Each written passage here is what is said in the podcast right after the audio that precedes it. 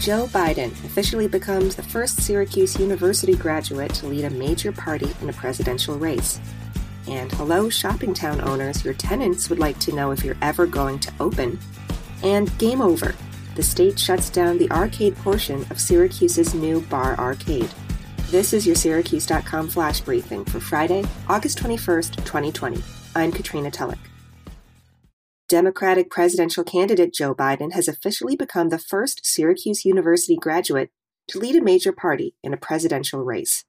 The former vice president formally accepted the Democratic nomination Thursday in the closing night of the 2020 Democratic National Convention, setting up a fierce election showdown with President Donald Trump in November. If he wins, he will be the first Syracuse University alumnus to hold the nation's highest office. Biden is a 1968 graduate of SU's College of Law, and he has a long history of ties to Syracuse and Central New York. Biden married his first wife, Neilia Hunter, an Auburn, New York native and a Syracuse University homecoming queen, in 1966. The couple lived on Stannard Avenue in Syracuse while Biden attended SU's law school, and she taught at the old Bellevue Heights School in the city. Neilia and the couple's infant daughter Naomi would later die in an automobile accident in Delaware. Biden maintained his ties to Syracuse throughout his political career as he served 36 years as a U.S. Senator from Delaware and two terms as vice president under President Barack Obama. His late son, Beau Biden, also graduated from Syracuse's law school. And the lights at Shoppingtown Mall in DeWitt are off. Signs stating matter of factly the mall is closed are taped to every door of the exterior entrances. The doors are locked more than a month after malls were allowed to reopen in central New York and across the state, the struggling suburban mall, once a premier shopping destination in the region, remains closed. Tenants with businesses in the mall say they don't know when or if they'll be allowed to reopen.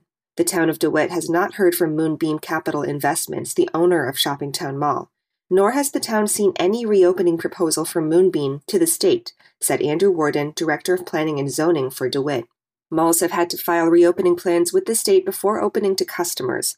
Destiny USA Mall in Syracuse, for example, filed its plan and reopened on July 10th.